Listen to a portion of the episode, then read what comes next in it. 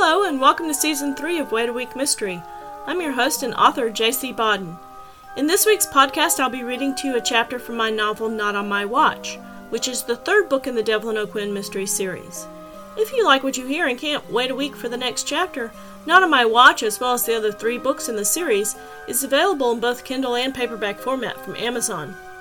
If you are interested in ordering any of my books, please visit my website, jcbodden.com. You will find the link in the podcast info. Now, let's not wait any longer. Here we go with episode 306 Not on My Watch, Chapter 6.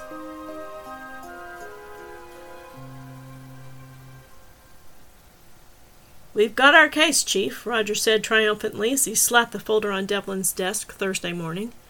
Fingerprint matches from the house and the car seat, security camera photo of him coming out of Shop and Save with the car seat, not just one, but two different neighbors who will testify that he told them you had hired him to do some painting at your house, plus the neighbor who actually let him into your house. By the way, you need to talk to these folks. Security in your neighborhood sucks. That doesn't really look good for the chief of police. Anyway, I've lined up a handwriting expert to back us up, but based on a confession he wrote about a robbery three years ago, our guys say it's about an 85% chance that he wrote the note that was pinned on Connor's shirt. I've sent two uniforms out to look for him. Bobby Earl Davenport is our guy. Devlin picked up the file and shuffled through the contents. It had been four days of intense detective work. Devlin had overseen every step of the way. It was all there just as Roger said. Still, something about it nagged at him. Something was off. He just couldn't put his finger on it. Roger sat down. Devlin pulled the note out of the file. I changed my mind. I don't want trouble. Sorry. Mike Tigan, special agent from the FBI, sat in the other chair across from Devlin. He glanced at Roger. He doesn't look happy, Detective. Roger scratched his head. What's wrong, Dev? We've solved the case. In record time, I might add. Why are you frowning? I don't know, Roger. Something doesn't add up, you know. First of all, it was way too easy. Why would the guy go to so much trouble to find out all about me and my family, and then leave a trail even a blind man could follow? I thought he was smarter than that. Davenport may have been the guy that snatched Connor, but something tells me that he's not uh, the guy. His famous gut again, Tigan said.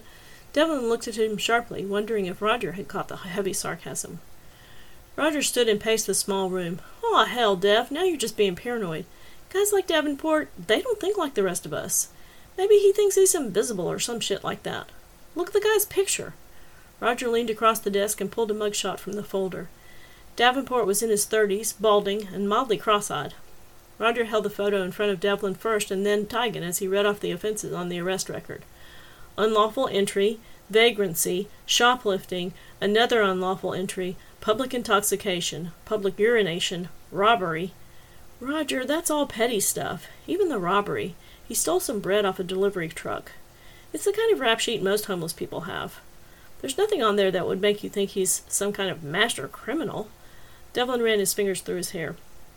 Don't get me wrong, I'm sure he was involved. I'm just not sure he was working alone. Roger shoved his hands in his pockets. Conspiracy theory, huh? I like it, Chief, I like it. He smiled and gathered up the file. I'll call you when I get him down in interrogation, Dev. We'll see if those famous hunches of yours work when your grandkids are involved. You do that, Roger. Thanks. Tigan stayed where he was after Roger left, and the two men watched each other across the desk. After a few minutes of silence, Tigan spoke. You're taking this way too personally, O'Quinn. Devlin leaned back in his chair. It is personal. It's my grandson. My family. Tigan narrowed his eyes. You should listen to DuBose. Devlin shrugged. I am. No, you're not. You're listening to your gut. Again. Tigan stood, then was nearly overcome with a coughing fit. You okay? Devlin asked once the other man had finished. Yeah, just peachy, thanks. Tigan stepped to the door, then turned back to Devlin. You should put this to bed, O'Quinn. DuBose is right. Davenport is the guy. Quit dreaming up conspiracies and accomplices. When you hear hoofbeats, think horses, not zebras. Occam's razor. The simplest explanation is the best. Devlin sat at his desk for a few more minutes, contemplating Bobby Earl Davenport. Maybe Roger and Tigan were right. Maybe he was letting his emotions cloud his judgment. Before he really thought too much about what his hands were doing, he dialed the now familiar number in Montgomery. Elliott Kingfisher's office. Yes, hello, this is Devlin O'Quinn. Is this Lynn? Yes, Chief O'Quinn. How are you today? I'm fine, thank you. Is Elliott available? Just one moment, please. Devlin sat and fidgeted with his pen as he waited. Once again he was glad that no sappy music was playing while he was on hold. There was a double click, and then he heard Lynn's voice again. I'm sorry, Chief O'Quinn, but Elliott can't come to the phone right now. May I take a message? Devlin was disappointed, but he tried not to let it show too much in his voice. Well, you could tell her I called, again. Yes, Chief, of course. And Lynn? Yes? You could also tell her that we've nailed the guy that kidnapped Connor. Oh, I'm so happy to hear that, sir. Devlin hesitated and then said, Well, I'll let you go. I'll see you soon, I hope. Yes, sir, Chief O'Quinn. I'll give Elliott your message. Goodbye. He looked at the phone for a long time after he hung up. Then he shook his head and tried to focus on the work at his desk. He trusted his hunches about criminals a lot more than his hunches about women. Elliott, you're an idiot, Lynn said after she hung up the phone. That was so much like high school, me talking to him while you listened in on the other line. I'm not doing that the next time. He calls you, you talk, I swear. She stood in her sister's office doorway with her arms crossed. Elliott moaned and put her head down on her desk. I know, I know, that was genuinely lame. Really. I don't know what's wrong with me. Lynn came to the desk and stroked her sister's hair. He wanted to talk to you, Ellie. He was disappointed again. Couldn't you tell? Elliott sat up. And I wanted to talk to him too, Lynn. I swear I did, just like every other night this week. He calls the house and I just let the answering machine pick up. He's been calling you at home and you don't talk to him? Yeah, Elliott looked at Lynn and frowned. Pretty stupid, right? Lynn laughed sarcastically. The guy calls you. The guy that you called amazing. The one that you said you were in love with. He's in the middle of a trying to solve a kidnapping case involving his grandson and you won't pick up the phone? After you talked to him every night last week for hours on end? He calls here? He calls your house? And you won't talk to him? Yeah, you could say it's stupid. I'd probably call it completely asinine, but hey, that's just me. Tell me this. What do his messages say? Elliott fidgeted with the pens on her desk. Oh, you know, the usual that he enjoys being with me, that he's sorry about the way Saturday evening turned out, that he really wants to talk to me, that he can't wait to see me again. Stuff like that. It's sweet, really. She looked up at Lynn, her eyes full of tears.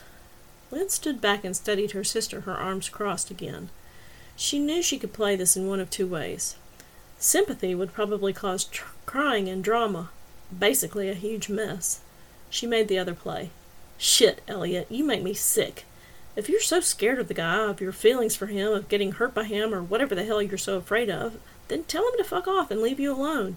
But for God's sakes, get your head out of your ass and make a decision.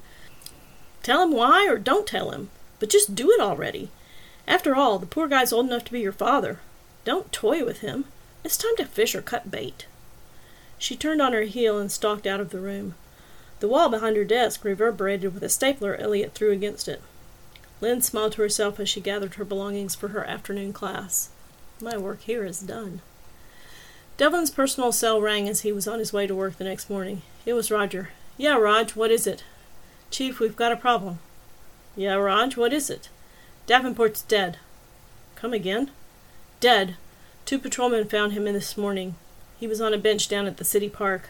Looks like he's been shot. Oh, hell. By Friday afternoon, the media was all over the story, almost before an investigation had even begun. After all, it was enough that the grandson of the chief of police had been kidnapped, but now the suspected kidnapper died mysteriously. To say that it was a sensational case would have been an understatement. Devlin looked out his office window and counted the number of satellite trucks parked in the street outside the station. Five so far, and at least one more had called and gotten permission. He was standing there, contemplating this ugly turn of events, when Roger knocked on his door. Hey man, come on in. What's the word? The medical examiner has released a preliminary cause of death gunshot. Yeah, I think we knew that already. Well, it gets worse, Dev. How could it be worse, unless you tell me that a cop shot him? Dev, you might want to sit down for this. Roger rubbed his hand across the back of his neck. Devlin looked sharply at his friend. He could tell there was something serious on the other man's mind. Rog, just spit it out, man. The crime lab recovered a slug from the body. From a police service weapon. Well, that just beats all. Get everyone's statement, both those that were on duty as well as everyone that's off duty. Dev, they think it's from your service weapon. Devlin looked at Roger, his eyebrows raised. He chuckled slightly. That's not funny, Rog. Roger looked down at his shoes, and Devlin realized that he was serious. Hell, Roger, here's my gun right here. He pulled the weapon out of its holster and laid it on his desk. It hasn't been fired since I shot that damn dog. You can take it down to the crime lab yourself. Roger stood in silence with his head down, his hands in his pockets. He made no move to pick up the gun. He couldn't even look at Devlin. Devlin stood there staring at him for several moments. Then he exploded. Roger! You can't think I did this! Take the gun! Take it! The sooner we clear up this mistake, the better. Roger still made no move. He finally looked up from his shoes. Devlin, I've known you for thirty years. We were partners for twenty-five. I'll be damned if I touch that gun, unless you tell me right now to go and throw it in the river. Devlin, the fury written all over his face, pushed everything on his desk lamp, nameplate, phone, computer keyboard, files, pens, papers, and the gun into a heap on the floor. Damn it, Roger, I didn't do this. I didn't have anything to do with this. Teresa cracked open the office door and poked her head in. Is everything all right in here, boss? Hell no, everything is not all right, Teresa. Devlin stormed around his office, pacing furiously back and forth. He stopped and glared at Roger before barking at Teresa. Get a rookie. That Justin Sullivan kid up here. He needs to take my gun. It's there on the floor. To the crime lab. Make sure he follows evidence collection procedure to the letter. And get my lawyer, Elliott Kingfisher, on the phone. Don't take any excuses from her. I need to talk to her. Now. Roger stood for a moment longer looking at Devlin, his hands still in his pockets. When Teresa had scurried back to her desk, he spoke quietly. Devlin, if you tell me that you didn't do this, then that's all I need. I'm sorry I doubted you. Tell me what I can do to fix this, and I'll do it. Devlin paced back and forth several more times, rubbing the back of his neck. He finally stopped and looked at Roger. That's just it, Roger. If the bullet that killed Davenport came from my gun, then I don't know how this can be fixed. Teresa buzzed Devlin's office. Miss Kingfisher is on line one, boss. Thank you, Teresa. Devlin took a deep breath before he picked up the phone. Hello, Elliott. There was the slightest of pauses on the other end. Hello, Devlin. So, you'll finally talk to me? He couldn't quite keep the anger out of his tone. I've been very busy, Devlin, she replied, this time after a slightly longer pause. Your secretary was very insistent. How are you? Is everything all right? She asked. Her voice was barely above a whisper. No, everything's lousy. The anger was even more obvious now. I'm sorry. It sounded like she was crying. It occurred to Devlin that perhaps he was being manipulated, and that made him even angrier. Listen, Elliott, this is a professional call, not a social one. I need an attorney. Now, today. Are you available? He could hear her draw in her breath sharply. When she next spoke, her voice sounded much steadier. Yes, Devlin. What's wrong? Remember in your office, the day I met you, when I told you that the ship was about to hit the fan? Yes. Well, it's hit. That concludes this week's chapter of Not on My Watch. Thanks for listening. To find out what happens next, please come back for episode 307 of Wait a Week Mystery, or visit jcbodden.com to order the book. Either way, I hope your wait is a happy one.